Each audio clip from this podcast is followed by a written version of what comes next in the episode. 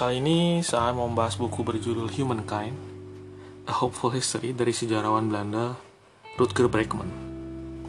Ini bukunya baru ya, baru terbit 2020.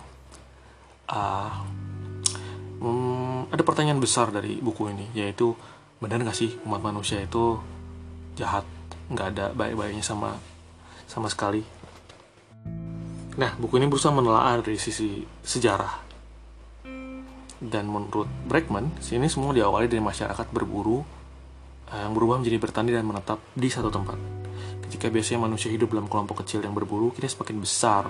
Dan ketika semakin besar, maka butuh pemimpin. Ada raja, ratu, presiden, dan CEO. Jadi awal buru, awal mula buruknya peradaban dimulai dari sini ketika manusia itu sudah diam di satu tempat dan memiliki barang pribadi. Ada dua ada dua filsuf besar yang dibahas oleh Rutger Bregman, Thomas Hobbes, dan Jean-Jacques Rousseau. Saya nggak tahu pengucapan yang benar apa enggak ya. I don't speak French. Nah, kalau diibaratkan Thomas Hobbes ini adalah Magneto dan Rousseau adalah Savior dari film-film X-Men. Dua filsuf yang memiliki ide mengenai fitrah manusia. Lalu, sebenarnya yang benar yang mana sih campuran keduanya? Sebab peradaban sudah terlalu rumit dan maju sehingga tidak semudah itu untuk menyalahkan salah satu pihak. Nah, sampai hari ini pengaruh Hobbes dan Rousseau masih ada. Pertarungan ide liberalisme dan konservatisme masih kuat di masyarakat.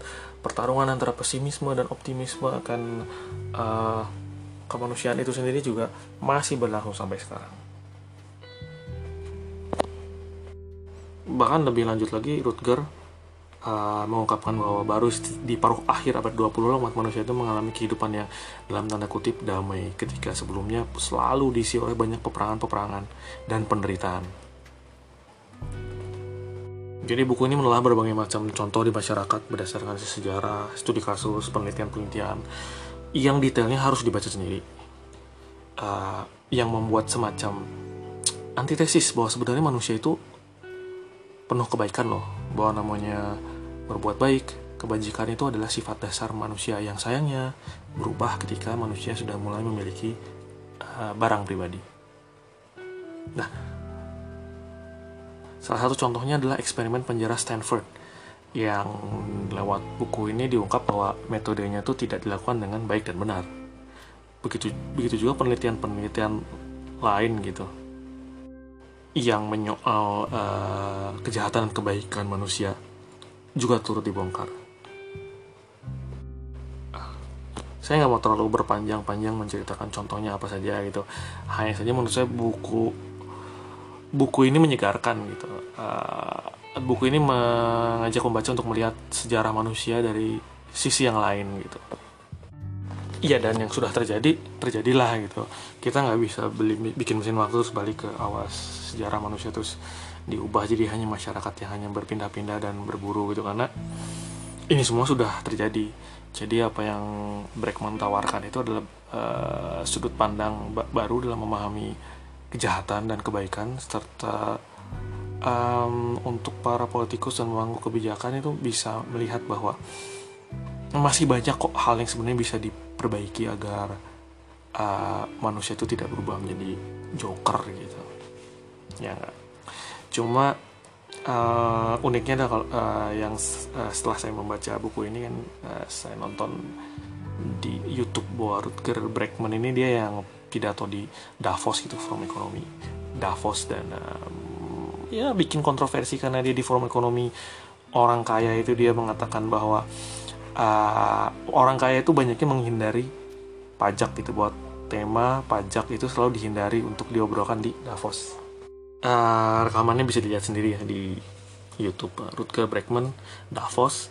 Uh, itu sejenis talk show ada ada talk show satu jam. Dan menurut saya sebenarnya tidak ada yang kontroversial itu dari apa yang dikatakan Bregman bahwa masalah pajak itu selalu berusaha dihindari oleh orang kaya dan bahwa pajak itu sebenarnya bisa nolongin orang-orang miskin loh gitu.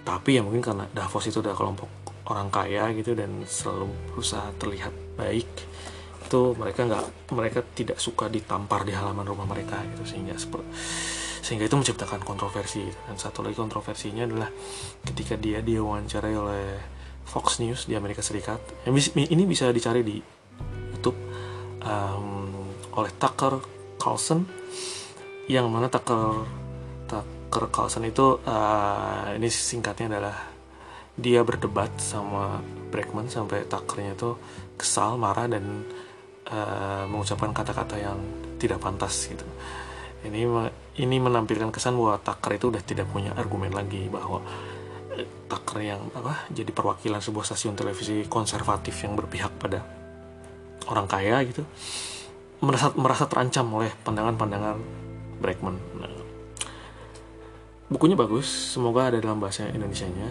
Uh, narasinya mengalir dengan contoh-contoh yang uh, beberapa pernah kita temukan di tulisan-tulisan uh, orang lain. Uh, cuma dalam salah satu wawancara ada hal yang menarik bahwa si walaupun Rutger percaya bahwa manusia itu aslinya memang baik, tapi kalau dia parkir sepeda, ya dia kunci sepedanya. Itu saja, sekian dari saya. Terima kasih telah mendengarkan.